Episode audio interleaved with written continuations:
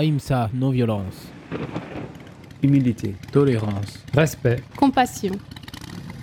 Aïmsa, non-violence. Le magazine qui rend la vie positive. Bonjour à tous et euh, bienvenue dans ce nouveau magazine Aïmsa, non-violence. C'est le numéro 30 euh, aujourd'hui. Et on va continuer euh, notre hommage à Luke. voilà, le numéro 29, c'était un hommage à Luke, la légende, avec plein d'amis qui avaient donné leur petit témoignage en fait et euh, d'au revoir à Luke. On s'était écouté plein de titres de la souris déglinguée. Et on va continuer avec un hommage encore euh, un petit peu différent, disons, dans cette émission. Euh, ça va être autour de, bah, du métier. On va parler du métier qu'exerçait Luke avant son décès brutal et soudain. Voilà, il était bouquiniste à Paris. Et du coup, on est allé à la rencontre. enfin, on a fait une interview téléphone plutôt avec Jérôme, euh, qui est le, président de l'association euh, des bouquinistes de Paris. Donc voilà, c'était un petit peu l'occasion de bah, d'en connaître un peu plus sur cette, euh, sur cette profession, ouais, qui est une passion avant tout, quoi. Cette passion de transmettre les livres et la culture, de discuter de, de, plein de choses en fait autour de, ce support qu'est le livre, quoi. Donc voilà, comme c'était un petit peu ça ce que, ce que faisait Ty Luke ce qu'il avait décidé de faire, eh bien, on va parler de, tout ça dans cette émission. On va écouter des titres. Euh, bon, les titres, ça va être. Euh, il n'y a que trois titres, du coup, dans cette émission. Ça va être pas mal de pas mal d'interviews. Euh, mais on a des titres, pas mal de Lou Reed et de Velvet Underground, en fait. Voilà, des, choses qui étaient. Qu'on se trouve sur l'album Jukebox de, de Ty Luke, donc des titres qu'il aimait bien. Voilà, donc c'est une petite. encore une petite manière de faire un hommage comme ça voilà, et du coup, on va, on va commencer tout de suite par un titre euh, de Lou Reed. On va écouter le titre euh, Perfect Day. Continue euh, le magazine Aimson non violence voilà avec notre invité on est en compagnie de Jérôme qui est le président de l'association des bouquinistes de Paris c'est bien ça Jérôme? C'est l'association culturelle des bouquinistes de Paris. En fait, on a une appellation qui est un petit peu, un peu longue, mais euh, on n'est pas un vrai syndicat, même si on est euh, l'interlocuteur privilégié de la mairie, puisqu'il n'y a, y a pas d'autres. D'accord. Il n'y a pas d'autres alternatives. En fait, on a, on a 200 bouquinistes sur 220 inscrits à l'association. Donc, ouais c'est presque c'est bananier quoi comme score. 90% euh, des bouquinistes sont, sont à l'assaut. C'est euh, voilà. D'accord. Bah, est-ce que tu, peux nous parler de toi un petit peu euh, Du coup, tu es bouquiniste depuis quand sur les quais de la Seine à Paris? Alors moi, je suis bouquiniste depuis 32-33 ans à peu près. On m'aurait dit ça, je n'aurais peut-être pas cru. la chose, la chose sympathique, c'est qu'en fait, moi, j'ai d'abord été très copain avec pas mal de bouquinistes. Parce qu'à l'époque, moi, j'ai fait des études de tiers-temps musical, c'est-à-dire euh, le matin le lycée, l'après-midi le conservatoire à Rouen. D'accord. Euh, je, faisais donc, euh, j'étais violoniste au départ, mauvais violoniste, pour pas dire très mauvais violoniste. Et puis, je préparais le bac F11. Je dis toujours un rigolant fumiste 11, mais non, c'est technicien musicien. Et, et quoi, au début de la première, j'ai attaqué la contrebasse en parallèle au violon toujours classique. Et en fait, bah, à la fin de l'année, euh, au bout de neuf mois, j'étais arrivé dans une classe bien plus élevée en contrebasse que je n'étais arrivé au bout de sept ans en violon. Donc, euh, il n'y avait pas vraiment photo. Donc, euh, la terminale, je l'ai faite à la contrebasse. J'ai passé mon bac à la contrebasse. Et ça s'est très bien passé. Et puis après, bah, j'ai fait l'école du Louvre. C'est là où j'ai rencontré les premiers, mes, premiers potes bouquinistes. Donc, là, on est au début des années 80. Et puis, bah, pendant une dizaine d'années, j'ai j'ai fait, euh, bon, j'ai fait l'école puis après j'ai fait le, job de musicien classique. Et, euh, et en parallèle, bah, quand je passais à Paris, euh, je, passais voir les potes. Et ils me disaient toujours Ah, mais t'es fait pour ça, tu connais trop bien les trucs, les machins. Bon. Et puis à la fin, bah, bah un jour, j'ai posé un dossier pour, à l'époque, on posait son dossier, puis un an et demi, deux ans après, on vous appelait en disant bah voilà, votre dossier est sur la pile, voulez-vous toujours devenir wikiniste Vous disiez oui, vous disiez non. Bah, moi, j'ai dit oui. Et puis, c'est vrai que la musique classique, euh, comment dire? J'ai parfois un peu l'impression qu'on. En fait, je dis toujours que je suis un travailleur manuel, moi. Euh, musique classique, bah, on apprend un métier. Alors, euh, travailleur manuel, c'est indissociable de la tête. Hein. Euh, si, on, si on a des outils et qu'on ne sait pas s'en servir avec son cerveau, euh, c'est pas la peine. Hein. Et on est des ouvriers, des travailleurs manuels parce que bah, on a appris à, utiliser un instrument, comme d'autres ont appris à utiliser un fer à souder ou, une clé à pompe. voilà, bah, on, joue piano là où c'est écrit piano sur la portée, for, portée, forte si c'est écrit forte. Puis tout ça, on est un morceau de l'instrument que dirige le chef d'orchestre ou le soliste s'il y a un soliste. Voilà. Donc, euh, donc voilà. Donc pendant une petite dizaine d'années, j'ai fait le métier de musicien. Et puis au début des années 90, quand on m'a appelé, bah, j'ai dit ok, on va essayer la chose. Et effectivement, je me suis dit bah, dans six mois, je ferai un bilan. Au bout de six mois, si c'est négatif, bah, je retourne à la musique. Et puis si c'est mmh positif, et ben voilà. Et effectivement, bah, au bout de six mois, j'ai dit bingo, je continue. D'accord. C'est trop beau. Euh. La liberté, ça n'a pas de prix, ça n'a pas de. C'est inestimable. C'est le luxe suprême de notre époque. Je pense que c'est ce que beaucoup de gens ne veulent ou n'arrivent pas à comprendre que la liberté, c'est le plus grand luxe on puisse euh, jouir et disposer. Voilà. Et euh, en particulier, bah, dans ce métier-là, bah, vous ouvrez euh, à l'heure que vous voulez, vous fermez à l'heure que vous voulez. Vous n'avez pas de compte à rendre à un patron. Vous êtes votre propre patron. Vous devez vous assumer. Et, donc voilà, bah, tu vois, j'ai attaqué. Puis depuis, bah, je continue. Alors. Donc c'est quoi en fait hein. quand tu es bouquiniste comme ça, tu t'achètes un lot de, livres qui te oh plaisent, tout ça, que tu revends sur, après sur les quais Ouais, non, c'est un peu moi. Enfin, moi, quand j'ai posé mon dossier, à partir du jour où j'ai déposé mon dossier, j'ai commencé à me constituer un petit stock en me disant, bah, si jamais ça marche, si ça mord, euh, euh, il faut quand même que je peux pas être nommé sans avoir un seul bouquin d'avance. Donc, j'ai commencé, euh, donc, un an et demi, deux ans avant d'avoir d'être installé, deux ans avant d'être installé, j'ai commencé à, à, chiner. Donc, à l'époque, je faisais pas mal de brocantes, de vide-grenier, de choses comme ça. Donc, je me suis constitué un petit stock de quelques milliers de livres. Et puis, en prévision du du jour où je serai bouquiniste. Et puis, euh, puis après, bah, une fois que tu es bouquiniste, bah, tu as des adresses, tu as des contacts, et puis tu, tu, tu essayes d'améliorer le stock, puisque au moins à l'époque, aujourd'hui c'est un peu moins vrai, mais au moins à l'époque, il n'y avait pas Internet, et euh, bah, les gens venaient, te voir, je cherche un livre, et soit tu l'avais dans le stock, et bah, tu leur disais revenez dans une semaine ou dans deux jours, euh, soit tu savais où le trouver, donc pareil, même discours, et les gens revenaient.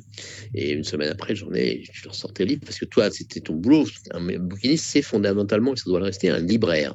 Un libraire ou un marchand de gravures anciennes, de papier ancien, de documents. Mmh. Euh, ancien. Et donc, euh, en l'occurrence, euh, bah voilà, à l'époque, il n'y avait pas, pas d'autre alternative. Si vous cherchiez quelque chose, vous alliez sur les quais, et puis bah, moi ou un autre, on s'arrangeait pour le fournir, sachant de par nos compétences professionnelles que tel ouvrage ou tel type de document, on pouvait le trouver chez tel autre collègue qui pouvait être à, Marseille, mais qui pouvait aussi être dans le 15e ou dans le 20e arrondissement, euh, qu'on connaissait bien. On passait un coup de fil ou on passait les voir si c'était tout près, et puis, puis voilà, puis on s'arrangeait, voilà. Mmh et quand est-ce qu'elle est née du coup quand est-ce qu'elle est née cette profession euh, de bouquiniste à ah. Paris et quand est-ce que se sont installés les premiers bouquinistes euh, le long des, quais de la Seine? Alors, la profession, elle est très ancienne en fait. C'est quand même, moi je, dis, je répète, et les gens ne s'en rendent pas toujours compte, euh, c'est le dernier petit métier strictement parisien, spécifiquement parisien, encore en activité. Et c'est un métier qui, qui naît avec finalement le développement de l'imprimerie, c'est-à-dire que en fait, on peut considérer que les premiers bouquinistes apparaissent au milieu du XVIe siècle. C'est-à-dire, ça fait plus de 450 ans que quand même, ouais. À Paris, quand même, ce qui n'est pas anecdotique, mais en mmh. fait, c'est un métier qui s'est développé avec l'arrivée des livres, des premiers livres imprimés d'occasion. Euh, puisque les manuscrits, c'était des objets de, valeur, de, grande valeur. Euh, il n'y avait pas, on pouvait, ça, c'est pas des choses qui se seraient vendues euh, dans la rue.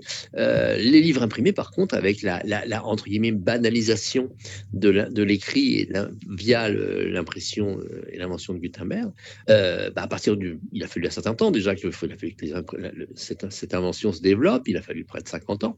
Il faut bien savoir qu'entre 1450 et 1500, grosso modo, on passe euh, de 100% de manuscrits à 2% de manuscrits, euh, le reste étant des livres imprimés. Euh, donc c'est quelque chose quand même d'assez d'assez phénoménal. Mais bon, il faut encore attendre un peu avant que le livre imprimé lui-même commence à, bah, devenir un, produit d'occasion. Hein. Et donc, effectivement, bah, les premiers colporteurs, c'est comme ça que s'appelait, on appelait nos ancêtres, qui au col portaient, euh, attaché par une espèce de courroie de, cuir euh, et une, un, petit, un petit panier en osier dans lequel ils mettaient les quelques objets et livres euh, qu'ils proposaient dans la rue les colporteurs, les premiers colporteurs sont euh, nos ancêtres et on peut en, on a un peu l'acte de naissance qui est de 1577, mais c'est pas d'hier, mhm. et qui est un arrêté royal qui dit, euh, qui interdit plutôt aux colporteurs d'acheter aux gens de maison, c'est-à-dire aux domestiques et aux étudiants, des livres usés, vieux, fripés, euh, sous peine d'être qualifiés de receleurs. Oui, ça c'est un peu l'acte de naissance de la profession, puisque euh, bah voilà, c'est des livres d'occasion, mais euh, il faut faut pas que ce soit acheté n'importe comment. Il y a quand même des règles à respecter. Et donc, et après, on va se développer avec l'arrivée du Pont Neuf. Pont-Neuf, qui est le premier pont non bâti, non construit d'édifice, et euh, qui est du double de largeur des autres ponts euh, jusqu'alors existants, qui eux sont tous avec des maisons dessus. Hein, et il faut bien comprendre que le Pont-Neuf, c'est un pont promenade, avec ces, rotondes euh, tout au long qui font qu'on peut passer les petites échoppes, et sur lesquelles, les, alors là, on les appelle plus des colporteurs, les estalleurs, qui sont vraiment nos ancêtres, euh, deuxième catégorie d'ancêtres, c'est le nom qui change, les colporteurs ont, eux, fait euh, proposait euh, sur le Pont Neuf leur, euh, leur, leur, livre et en ses abords. La définition du Richelet du milieu du XVIIe siècle, du Seigneur de Richelet, dit bien pauvre libraire qui n'ayant pas les moyens de tenir boutique de hmm. vendre des livres neufs, loi de vieux livres usagés, fripés sur le pont neuf et en ses abords. En ses abords, c'est le quai de la Mégisserie, c'est le quai de Conti et c'est le quai des Grands Augustins, les trois seuls quais maçonnés de Paris. Mmh voilà. Et donc ça, c'est vraiment le. Voilà, on peut dire, on peut considérer même que la définition, bah, elle est toujours bonne finalement. Mmh on n'a pas les moyens de tenir une boutique, une vraie boutique avec des vitres fermées, avec une porte, et on n'a pas et on vend pas des livres neufs, on vend pas des livres de haute bibliophilie. En, cela, on est d'ailleurs le, le, chaînon manquant de la librairie puisque on complète parfaitement l'offre des libraires de neuf qui eux nous proposent des ouvrages euh, disponibles chez les éditeurs et, euh, mais, mais, ne peuvent pas, proposer ceux qui sont plus disponibles chez ces mêmes éditeurs. Et on propose des livres qui ne sont pas encore assez rares et précieux, mais indisponibles chez les libraires de neuf, et qui sont pas assez rares et précieux pour les libraires de, de bibliophilie qui, eux, sont en boutique en général. Voilà. Mmh D'accord. Et donc, et c'est comme ça depuis des siècles. Et en fait, et en plus aujourd'hui, on, le voit avec la fermeture de la plupart des, petites, petits libraires de quartier qui sont tous en train de disparaître les uns derrière les autres. L'autre jour, je suis allé euh, vers la place Clichy où j'ai habité quand j'étais étudiant à l'école du Louvre début des années 80. Il y avait une demi-douzaine de, de, petites librairies de quartier euh, qui étaient dans les environs de la Piole que je louais.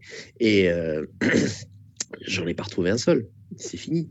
Euh, ils ont tous fermé. C'est un bar, c'est un marchand de fringues, c'est un marchand de chaussures, mais c'est un kebab, mais c'est plus ce ne sont plus des libraires. C'est fini, fini. Donc, euh, non, non, on le voit d'autant plus aujourd'hui. C'est de, plus en plus. On, nous serons très probablement les ultimes euh, libraires de livres d'occasion, de petits livres d'occasion. Euh, c'est-à-dire, on, vend on vend du fond avant de vendre du, livre rare et précieux de bibliophilie. On vend vraiment des, contenus et mmh. on sera les derniers à proposer ces contenus sur un marché, entre guillemets, de l'occasion. Voilà. Mmh, mmh. super. Bon, merci beaucoup pour cette présentation. Euh, on va faire une petite pause musicale et puis on continue juste après de discuter euh, de tout ça, de ce métier de bouquiniste. Et alors là, on va écouter un titre de, du Velvet Underground.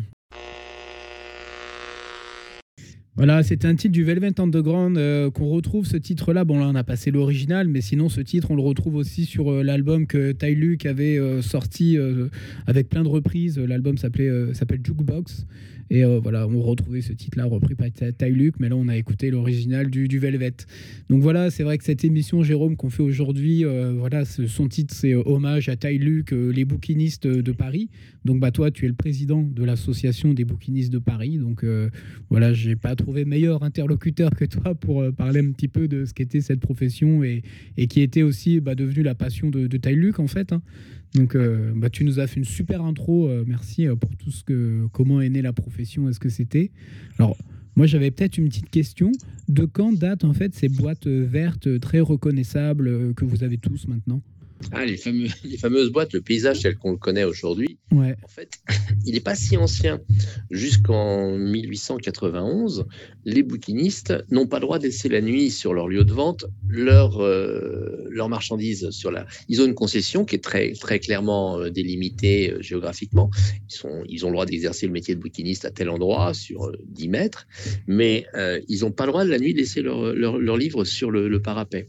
Donc, qu'est-ce qu'ils font? Bah, Ils arrivent le matin avec une carriole les caisses de bouquins dans la carriole, ils, ils les alignent sur le parapet, puis le soir, ils rechargent la carriole et ils vont la remiser le contenu et la carriole au fond d'une cour, dans une, dans une petite remise. Voilà. Et ça, c'est jusqu'en 1891 où les bouquinistes craquent et euh, font une pétition, une double pétition. D'ailleurs, c'est assez, c'est assez dire, drôle, mais c'est pas si drôle finalement.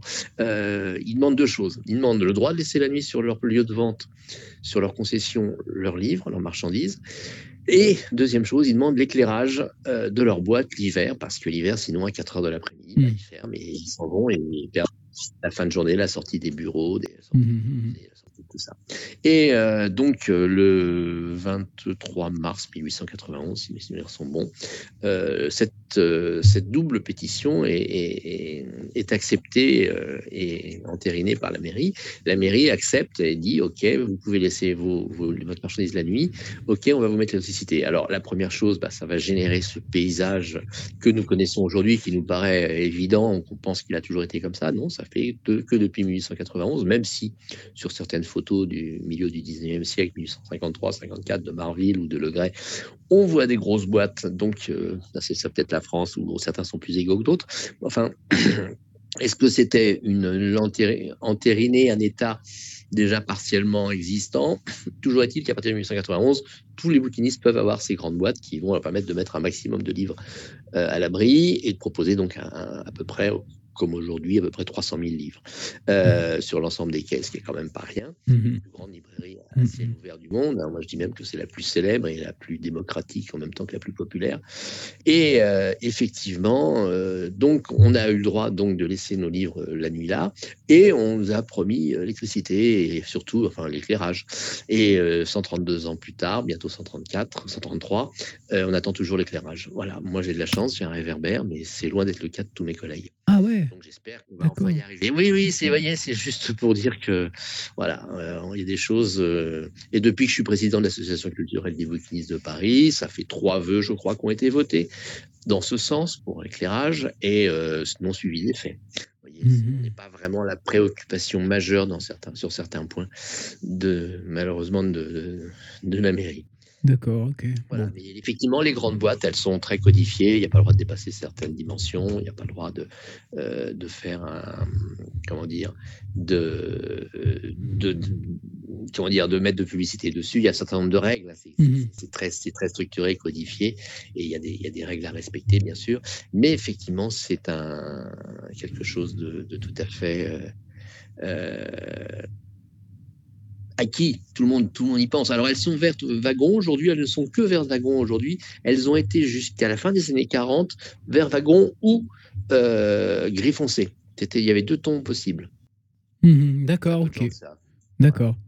Bon, et toi, Ty tu le connaissais un petit peu. euh, Est-ce que Ah, tu bah, te. C'était.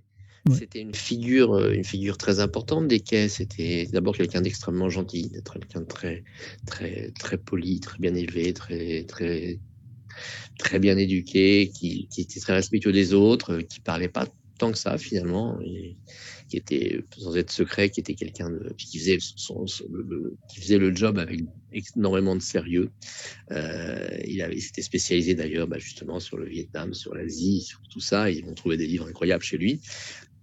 Et il savait parfaitement ce qu'il proposait. C'était, vraiment un grand spécialiste de la chose. Ça va vraiment être une lacune très, très, très complexe. on, il est pas, on pourra pas le remplacer, quoi, quelque part. hein. Même si Victoire, sa, son épouse, euh, fait également le métier de bouquiniste euh, sur le même quai que lui, euh, bah, Victoire, elle, va évidemment, je pense, reprendre le flambeau. Elle l'avait déjà un peu en main, mais Mhm. elle a une réelle compétence, elle aussi. Mais euh, c'est vrai que Taïlu, qui était quelqu'un, mais il enseignait à Langzhou quand même. euh, C'était, il parlait, il parlait le laotien, il parlait pas mal de. Enfin, il avait des compétences linguistiques absolument assez extraordinaires. Et voilà, donc. euh, oui, c'est, c'est, puis c'est très triste. Puis c'est, c'est, c'est, c'était trop, c'est trop tôt. C'est toujours trop tôt la mort. Mais bon, là, en Mm. l'occurrence. moi, ça a été une surprise, j'ai l'impression, et un choc pour tout le monde. Quoi. ça a été, moi, quand, Libération m'a appelé en demandant ce que j'en pensais, alors j'étais pas au courant. J'ai appris la nouvelle, j'étais, complètement estomaqué, quoi. Je, scotché, je savais pas quoi dire. C'était, c'était, pas envi- envisageable. Je l'avais vu 15 jours avant, on avait échangé, discuté. Il était extrêmement angoissé et préoccupé par, les problèmes qu'on a actuellement avec euh, la mairie de Paris et, la préfecture à propos de la cérémonie d'ouverture des Jeux Olympiques.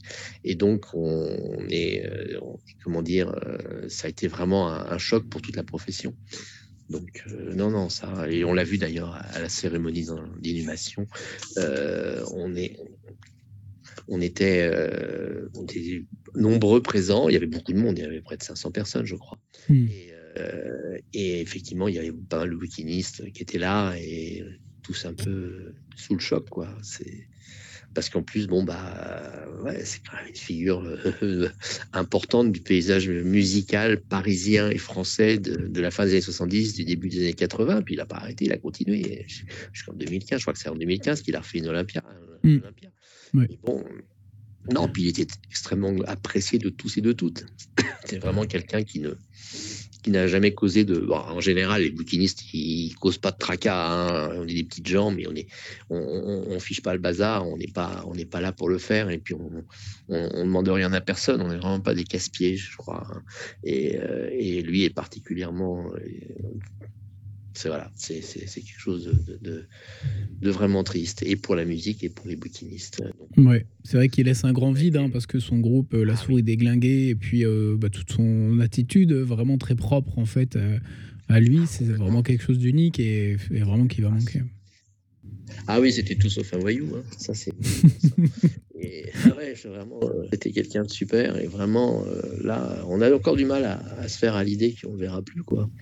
Donc, on, on a été, ces boîtes, bah, d'ailleurs, on a été mettre des fleurs sur ces boîtes à l'issue de la cérémonie. Mhm. à la chaise et on s'est tous un peu on voulait faire quelque chose de plus de plus de plus consistant et puis c'est c'est pas simple c'est compliqué surtout dans le contexte général. C'est l'hiver donc euh, peut-être qu'on fera quelque chose au printemps on va y réfléchir. Mhm. mais non c'est c'est une grosse perte pour nous parce qu'en plus franchement il faisait vraiment le job de manière irréprochable. C'était euh, lui et la Victoire euh, c'était des vrais bouquinistes. Vous savez c'est pas évident aujourd'hui on a du mal à trouver quand on a des places à pourvoir ça devient de plus en plus compliqué de trouver des gens qui comprennent que le métier de bouquiniste c'est avant tout un métier de, de passion. Alors c'est bien sûr on le fait pour la liberté, mais on le fait aussi pour la passion, pour tout ce qu'on, les gens qu'on rencontre, tout ce qu'on peut échanger, apprendre, transmettre.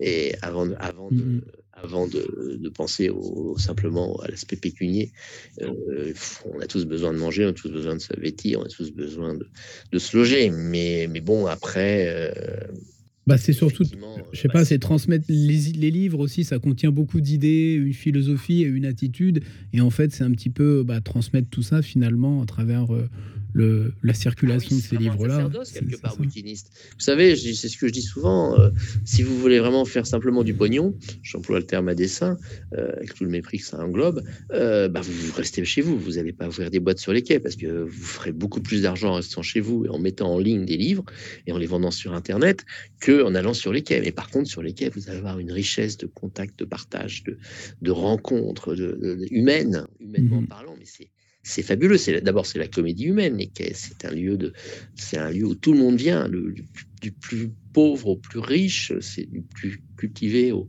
Tout le monde passe sur les et C'est ça qui est fabuleux, c'est ça. Et tous les jours, c'est des rencontres. Tous les jours, c'est des, c'est c'est- c'est- des, émotions. Et ça, ça, c'est irremplaçable. Les gens se rendent pas compte. Alors c'est vrai quoi. On n'a pas, en plus, on n'a pas de pointeuse. On, on fait, on fait les choses comme on veut. Donc on peut prendre le temps de parler, d'échanger. euh, bah voilà. Euh, on vient pas, on vient pas. le- la première raison de venir sur les quais, c'est pas le pognon Mhm. c'est autre chose, c'est quelque chose de bien plus grand, bien plus beau, bien plus, bien, bien, bien plus motivant. Voilà. Mhm, mhm. Super. Ouais, merci beaucoup pour, euh, bah, pour ce témoignage de la profession, puis de, un petit peu de la relation que tu as avec Taylor. C'est super, hein, merci. Et oui, Mm. c'était- C'est vraiment quelqu'un de super. Et en plus, une culture phénoménale. Enfin bon, vraiment, c'était c'était bon. Moi, je vous dis, on n'était pas de la même musique, entre guillemets, mais c'est pas grave, la musique, il n'y a pas de frontières, en fait. Et c'est vrai que il va nous manquer, il nous manque déjà beaucoup et il va nous manquer. Hmm. On ne l'oubliera pas. Hmm. Bon, on va écouter un titre de Tyluk, justement, euh, un morceau. Euh, toujours, on va continuer sur l'album Jukebox dont on parlait tout à l'heure. Là, c'est un titre que lui, il a repris et auquel il chante. Voilà, on s'écoute ça et puis on continue avec toi, Jérôme, pour une dernière partie, d'accord? Ok, bah on entame maintenant notre dernière partie euh, de cette interview avec euh, Jérôme, le président de l'association des bouquinistes de Paris. Donc euh, voilà, on a parlé un petit peu. C'est vrai que tu nous disais que Ty Luc était très très angoissé par ce ce qui ce qui vous arrive en ce moment. Hein. Du coup, c'est un arrêté préfectoral, non C'est ça pour la cérémonie des JO où euh, ils veulent remplacer, en fait, euh, mettre des gradins pour voir. Euh, oui, enfin, c'est ouais, à la fois assez compliqué et à, la fois assez simple, en fait. le, le problème est le suivant il y a une. La municipalité a décidé de faire la cérémonie d'ouverture sur la Seine. Ça part du quai de Bercy, je crois, et ça arrive donc au Trocadéro. et pour ce faire, donc il y aura des tribunes sur les quais bas, et sur certains ponts. Euh, mais euh, pour des raisons de sécurité, c'est le premier prétexte avancé, je pense pour des raisons de visibilité également, et puis, euh, bon, bref, on va pas, je sais pas après. Euh, on nous demande que, enfin, la, mairie, la préfecture de police demande euh, à ce que soient ôtés les, parapets. C'est là où nous sommes, pas d'accord. tous les bouquinistes qui sont en qui surplombent le parcours fluvial de la cérémonie d'ouverture.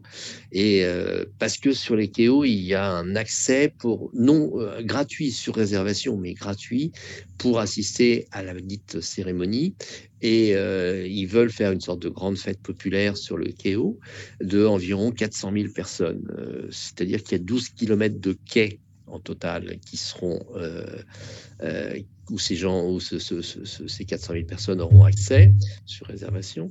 Et c'est euh, parce que donc le, parcours dure 6 km, donc rive gauche, rive droite, ça fait 12. Et ces 12 km de quai, voilà, ils veulent une grande fête populaire. Ils vont installer d'ailleurs à ce propos 80 écrans géants sur ces 12 km de quai, ce qui fera un écran tous les 150 mètres, sauf erreur de ma part.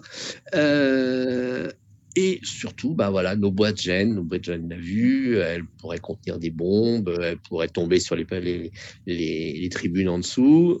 Voilà, ça, c'est les arguments que nous avance la mairie. Nous, on rétorque que, bah, par exemple, qu'on n'occupe même pas à peu près 15% du parcours. Euh, il y, y aurait, sur 220 bouquinistes, il y en aurait une centaine à peu près, au plus, les, on n'arrive pas à savoir clairement où, quand, comment, combien pour l'instant. Euh, on ne sait pas combien de bouquinistes, on ne sait pas euh, combien de temps, on ne sait pas. Tout ça, c'est, on est dans, le flou le plus artistique qui soit, si on peut parler d'art. Et euh, en fait, probablement, il y aurait autour de 100, 120 bouquinistes concernés, donc environ 400 à 400 450 boîtes et euh, donc euh, qui serait qui serait euh, qui serait concerné. le problème il est que bah si on raisonne sur un kilomètre cinq de quai, et on, un kilomètre cinq de quai, on se retrouve, euh, bah, ça concerne que 60 000 personnes, quoi, grosso modo, euh, sur les 400 000 qui font, qui vont assister à la fête populaire. Alors là, bah voilà, on est, nous, on veut pas qu'on touche à nos boîtes parce qu'en plus, surtout, nos boîtes, elles sont fragiles, elles sont, c'est les mettre en péril, c'est mettre en péril l'instrument de travail que nous avons depuis des, des, années. Certaines boîtes ont plus de 120, 150 ans. Mmh euh, bah, y toucher. Euh, je l'ai vu l'autre jour, j'ai fait un tour avec un, prestataire qui avait été consulté par la ville pour faire un devis et il voulait comprendre mieux. Donc il m'a demandé, on a fait le tour et il s'est aperçu de toutes les spécificités. D'abord, il n'y a pas deux jeux de boîtes identiques.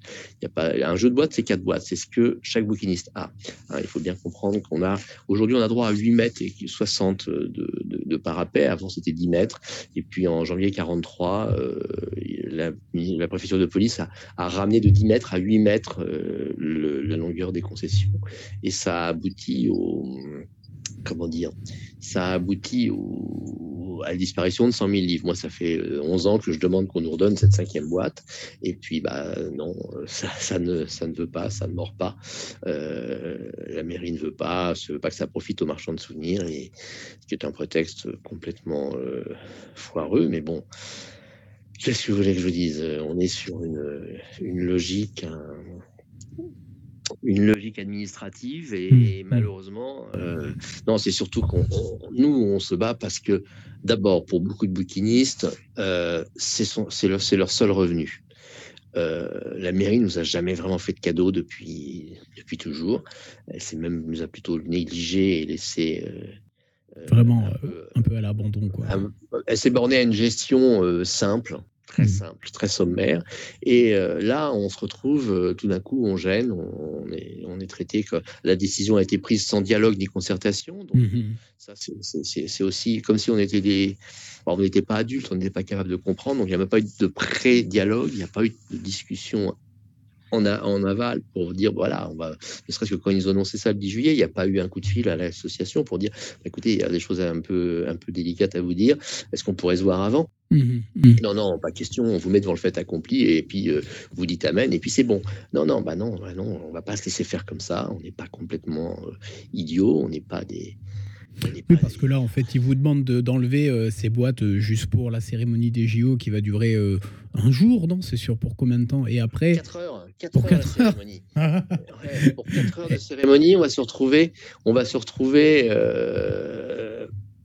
des quais, alors euh, vers le 10-12 juillet pour être remis. Alors là, dernières nouvelles serait plutôt vers le 5-8 ju- août, mais euh, au départ, euh, c'était pas clair parce que c'était aussi pour la période des Jeux, des des, des- Jeux paralympiques. Donc là, on a quand même. On a quand même un petit peu euh, pris peur parce que la mairie nous n'ayant jamais vraiment fait de cadeaux. On s'est dit, oula, une fois qu'ils auront enlevé les boîtes, qu'ils les auront mis dans, dans des entrepôts ça. on n'aura aucun accès, Bah oui, ah, on- on- ils vont nous tenir, on va- ils vont faire ce qu'ils veulent. bah c'est ça, bien sûr. On voit bien le, on voit bien le truc qui se profile, quoi. Je pense que c'est- tout, tout le monde voit un petit peu l'arnaque qu'il y a derrière tout ça, non? Et euh, Bah, voilà. Disons qu'on a appris à être très très méfiant. hein. On a appris à être très très méfiant. Et puis surtout, on n'a aucune garantie pour l'instant. De toute façon, tout ce qu'on nous, nous dit, c'est c'est tellement flou, tellement vague que ça ça prête aux suppositions les ça peut ça fait peur quoi. On n'est pas du tout. Et puis c'est c'est ce que je vous dis, c'est l'idée de déplacer les boîtes. Ils veulent déplacer les boîtes en quatre nuits, 400 450 boîtes en quatre nuits, mais c'est un travail. De... Donc qui date de au moins de 200 fait. ans, ces, boîtes-là, tu nous disais. non, les euh, plus anciennes, elles ont 100, 120, 130 ans. D'accord. déjà pas mal. Euh, Et, Mhm. euh, mais le problème, c'est qu'on a vu, il y a eu un test de fait. La mairie a, a crié à la victoire. Bon, euh, pour déplacer quatre boîtes, ils ont mobilisé 45 personnes. 5 heures pour démonter les, boîtes et les, rem- et les remettre en place. Euh, il y avait 11 déménageurs en, gants- en gants blancs. Il y avait 20 prestataires de la ville qui étaient là pour, avec 8 camions, dont deux camions grues. Euh, il y avait 15 policiers pour faire la circulation. Ah ouais, attendez, ça va être, ça va être quelque chose de, de, de- de complètement délirant. Hmm. Ça coûtait encore très très cher. Bon, encore une chance, ils vont pas vous demander de payer la facture. Ça va hein. absolument pas être écologique. Ça va être absolument tout sauf écologique. Et voilà. Pour 4 heures de cérémonie. Voilà Pour petit 4 heures de cérémonie, donc là, euh, on lâche rien. on- Et en plus, ce qui est formidable, par contre, là, on a, on a eu une révélation extraordinaire, c'est que on a pu constater qu'on avait l'opinion publique totalement avec nous et les médias nous suivent à 100%. Je veux dire, on a gagné la bataille de l'opinion publique, on a gagné la bataille des médias. Euh, euh, personne ne, veut qu'on parte, personne ne veut qu'on nous touche, mais, et, et- et y compris des gens qui ne nous ont jamais achetés. Mais on est dans l'ADN de la planète entière, on est dans l'imaginaire de la planète entière, et ça, c'est phénoménal, ça, c'est fantastique. Mhm. Ça nous fait très chaud au cœur. On est extrêmement euh, touché de ça. hein. Vraiment, c'est quelque chose de formidable. Mhm, mhm. Voilà.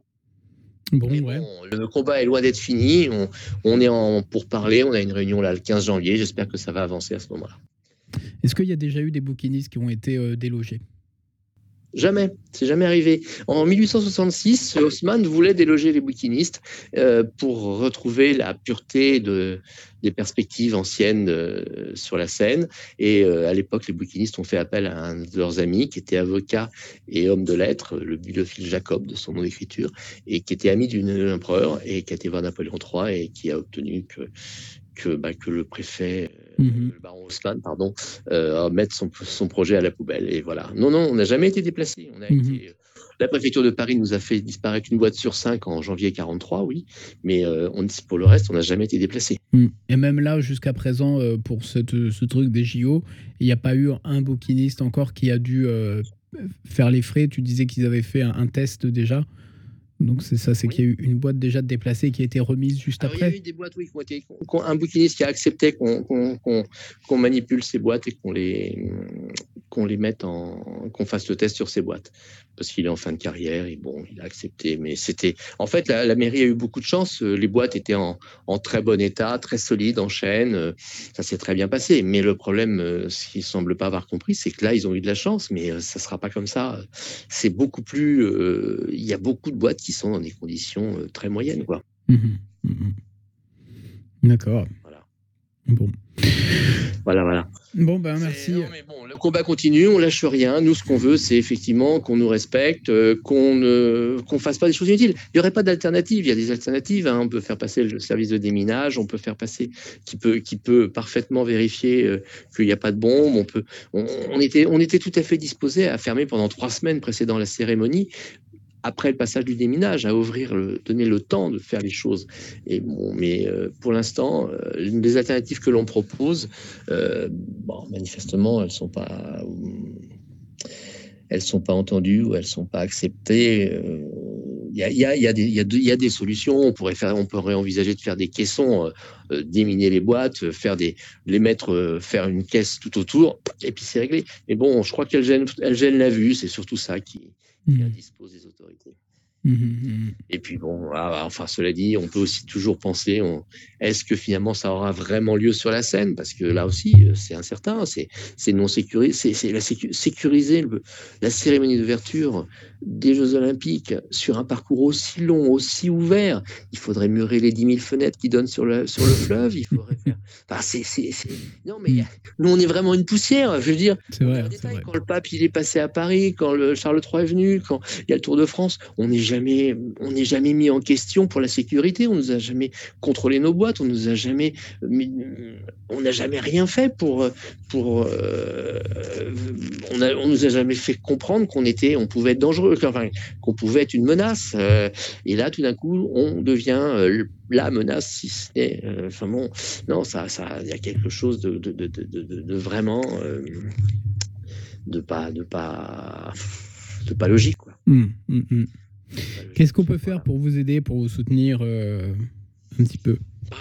Venir vous voir sur le, sur le net. Bah, vous pouvez déjà signer la pétition. Euh, ça s'appelle Sauvegarde des bouquinistes des quais de la Seine. Euh, c'est sur change.org. On a dépassé. Alors, faut pas se tromper parce qu'il y en a plusieurs. C'est dommage d'ailleurs parce qu'au lieu d'en faire une seule qui canalise toutes les toutes les toutes les signatures, euh, il y en a eu deux trois qui sont partis dans, dans, bon. Alors, c'est pas la, elle est pas très bien rédigée. Il y a des fautes d'orthographe. Bon, euh, c'est pas moi qui l'ai faite, hein, je vous avoue, c'est un ancien bouquiniste qui l'a faite dans Allô 30 000 euh, signatures. Oui, oui, oui. Oui, c'est bon. Il y avait une petite coupure, mais tu peux continuer. Ah, c'est revenu. Oui. Je disais, c'était, c'est une, c'est une pétition qui a, qui, fait, qui a plus de 180 000 signatures. Alors, euh, il faut pas donner de sous, il y a marqué euh, donner 3 euros. Non, non, vous déroulez vous arrivez sur partager le lien, c'est beaucoup mieux parce que en partageant le lien, c'est des signatures en plus. Et puis, euh, puis c'est pas la peine de payer pour ça, puisque en plus, c'est pas des sous pour nous.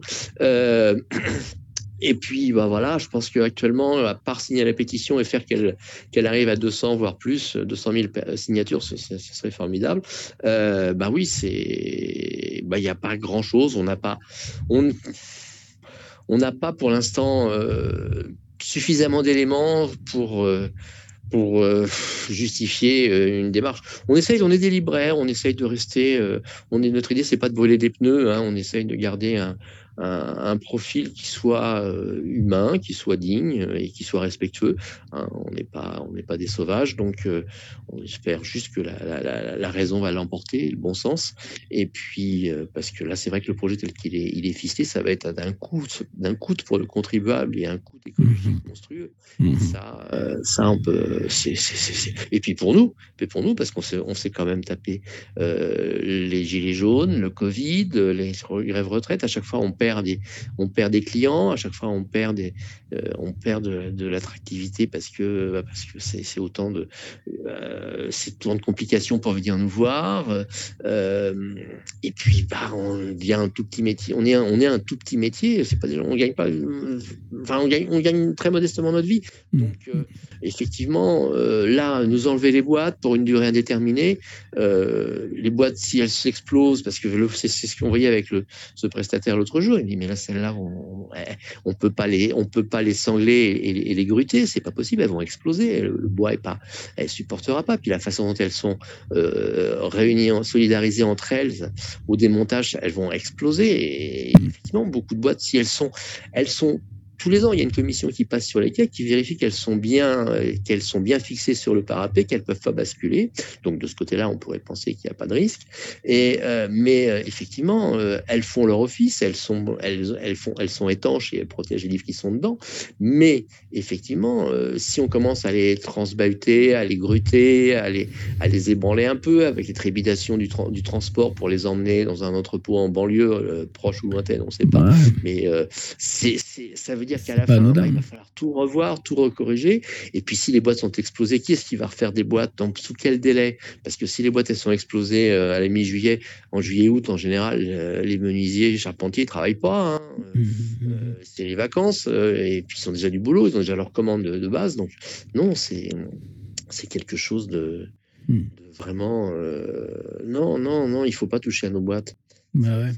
parce que, parce que ça, ça va vraiment. Puis, puis bon, on est un métier de, personnes un peu âgées. Il y en a plein qui disent qu'effectivement, bah, si on enlève leur boîte, euh, ils, ils, renoncent quoi. Mmh il faut pas, il faut pas parce que on, est un métier de, gens un peu âgés parce que effectivement, ça demande d'avoir roulé sa, sa bosse pas mal, d'avoir une vraie culture, d'avoir des mmh compétences. Mmh des expériences, mais il faut aussi bien comprendre que euh, c'est un métier euh, où on, comment dire, euh, on a beaucoup, beaucoup, de plus en plus de mal à trouver des nouveaux bouquinistes qui ont cette, cette passion, qui ont ces compétences.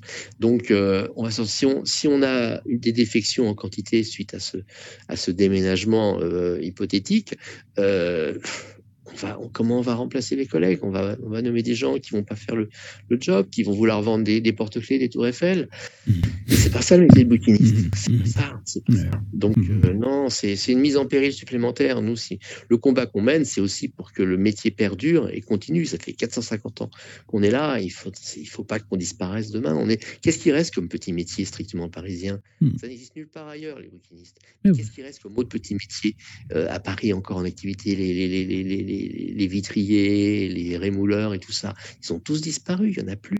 Hmm. Euh, les, tondeurs de chiens et tout ça, bah alors maintenant, c'est, dire, c'est des cliniques vétérinaires pour ça. Mais tous ces petites gens qui vivaient, les, matelassiers qui étaient sur les berges, euh, les, kebabs de la Seine, euh, en contrebas du Pont Neuf, par exemple, il n'y en a plus. Tous ces petits métiers qui étaient exercés sur le Pont Neuf ou sous le Pont Neuf ou, ou sur les kebabs, tout ça a disparu. Il ne reste que les bouquinistes. Et les touristes du monde entier viennent nous voir parce qu'on est aussi important que la Tour Eiffel ou Notre-Dame. Bah c'est ça, ça fait vraiment partie de l'âme de Paris et puis un petit peu même limite de, l'âme de la France, quoi, tout cet aspect euh, littéraire, etc., qui est super important. Ah. Il faut bien penser que la ville de Paris, pour obtenir la candidature, pour que la candidature soit retenue des Jeux Olympiques, elle nous a vendu, nous aussi. Elle a vendu le monument, les spécificités de Paris, tout ce qui faisait son, mm. sa richesse, son histoire et, sa mm, mm. personnalité. Bah, et là, une fois que c'est acquis, bah, le jour de la cérémonie, on va, on va avoir les quais euh, avec plus une seule boîte. Et vous imaginez le message qu'on va envoyer à 2 ou 3 milliards de téléspectateurs? Culturellement parlant, ils vont se dire Mais qu'est-ce qui se passe en France? C'est terrible. C'est terrible. Mm, mm. Comme tu dis, c'est vraiment les symptômes aussi d'un bah voilà, d'un changement de, de, monde un petit peu qu'on est en train de vivre. Quoi. tout au niveau Oui, mais je crois quand même que c'est à voir le, le, tsunami euh, de l'opinion et, des médias euh, pour nous défendre. Euh, je me dis que est-ce qu'il y a vraiment un changement de monde? Je ne crois pas. Je pense qu'il y a quelques décisionnaires qui n'ont pas compris qui eux veulent changer le monde à leur manière, mais ils sont pas représentatifs en fait. Je pense que il y a quelque part, euh, il ils n'ont pas compris, ou alors peut-être qu'ils sont jamais venus nous voir sur lesquels. Bon, peut-être aussi qu'au départ ils se sont dit bon, les bouquinistes, allez hop, on les vire, c'est plus simple. Et puis ils ont fait ça sur le coin d'une table, et puis ils se sont pas rendus compte de ce qu'ils faisaient, euh, sans s'imaginer que derrière on aurait un soutien aussi euh, planétaire. Mais non, je veux croire que le livre est irremplaçable. Ça, Mhm. C'est comme, moi je dis toujours, quand les gens me demandent un, un texte majeur sur, un, sur une édition, oh, l'édition importe peu, si sur un vieux livre de poche, je m'en fous. Bah oui, mais ça, c'est la même personne qui me dit ça. Si je lui sers un mouton Rothschild de 73 euh, dans un gobelet en plastique, il va me le jeter à la figure en me disant que ça se fait pas.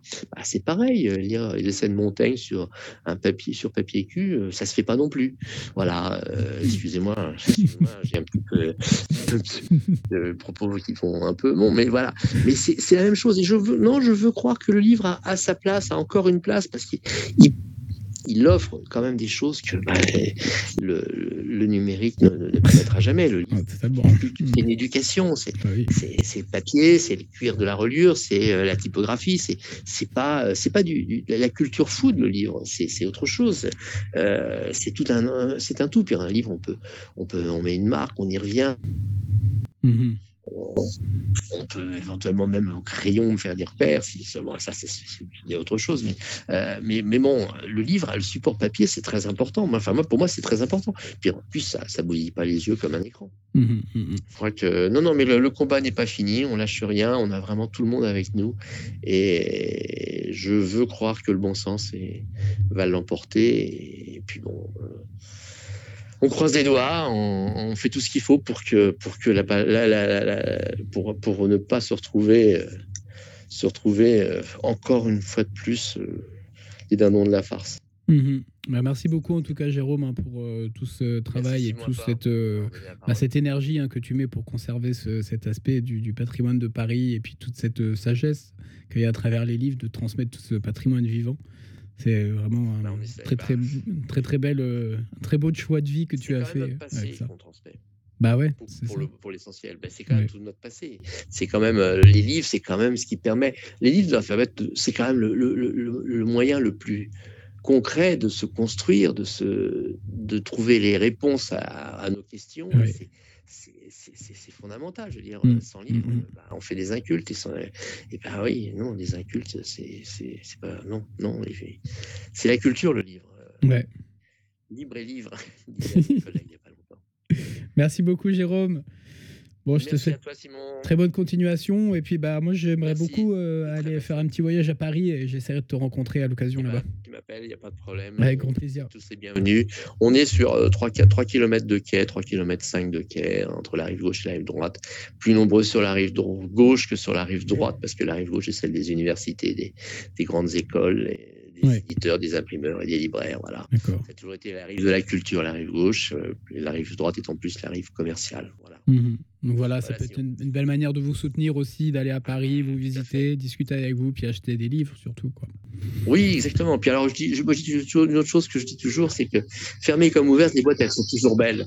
Il y a une telle variété de, de rythmes. Nous, ce qui nous fait peur aussi, c'est un point que j'ai pas soulevé tout à l'heure, c'est que si la ville nous fracasse les boîtes et qu'elle nous en fait, elle va nous les refaire sur le même modèle toutes, et, elle va transformer les quais en, en trains blindés, et ça, on veut pas. Hmm. dire avoir des quais qui soient aussi uniformes que s'ils étaient nus finalement. Mhm. Euh, mais avec des boîtes qui sont toutes les mêmes. C'est pas ça les bouquinistes. Qu'est-ce qui fait que les bouquinistes ont été chantés par les poètes, les écrivains, les, les musiciens, les, les, les, cinéastes et, tous les artistes? C'est justement cette diversité, cette variété. Il y en a des petites, des grosses, des moyennes. Il y en a avec des auvents, sans auvents, avec des coffres, sans coffres, avec des contrepoids. Enfin bon, c'est, il y en a pas, il y en a, il y a pas deux jeux de boîte identiques, je l'ai dit mmh. tout à l'heure. Et euh, ouais, non, c'est vraiment quelque chose, c'est d'une richesse et d'une variété euh, qui fait justement l'âme de Paris. Yes. Merci beaucoup. Par hasard que Anna Gavalda a écrit Paris sans les bouquinistes ne serait pas une fête. Mmh. Ce serait plus une fête. et c'est ça. Voilà. Bon. Merci Jérôme. Je te souhaite à bientôt, une... À bientôt. Très bonne fête de fin d'année. Merci pareil pour toi. Merci. Bon, voilà de quoi vous donner euh, l'envie euh, d'aller euh, parcourir les quais de Paris et d'acheter plein de livres. J'espère que cette émission vous aura plu. On arrive à son terme. Ça va faire une heure tout pile d'émission. Bah, je vous souhaite à tous une très bonne fin d'année, des bonnes fêtes de fin d'année. Et puis, on se retrouve dans deux semaines pour continuer ces podcasts dans ce magazine. Allez, prenez soin de vous et prenez soin les uns des autres. I've got the PMA, Positive Mental Attitude. Ouais, nous aussi, dans le magazine AMSA Non-Violence, on a la PMA. Alors retrouvez-nous un samedi sur deux de 15h à 16h. Ouais, en compagnie de Gomata, on s'écoute de la musique positive en discutant des choses qui sont bonnes pour notre cœur et nos âmes. Alors à très bientôt dans AMSA Non-Violence, le magazine de la vie positive. Boom! Peace! PMA, baby!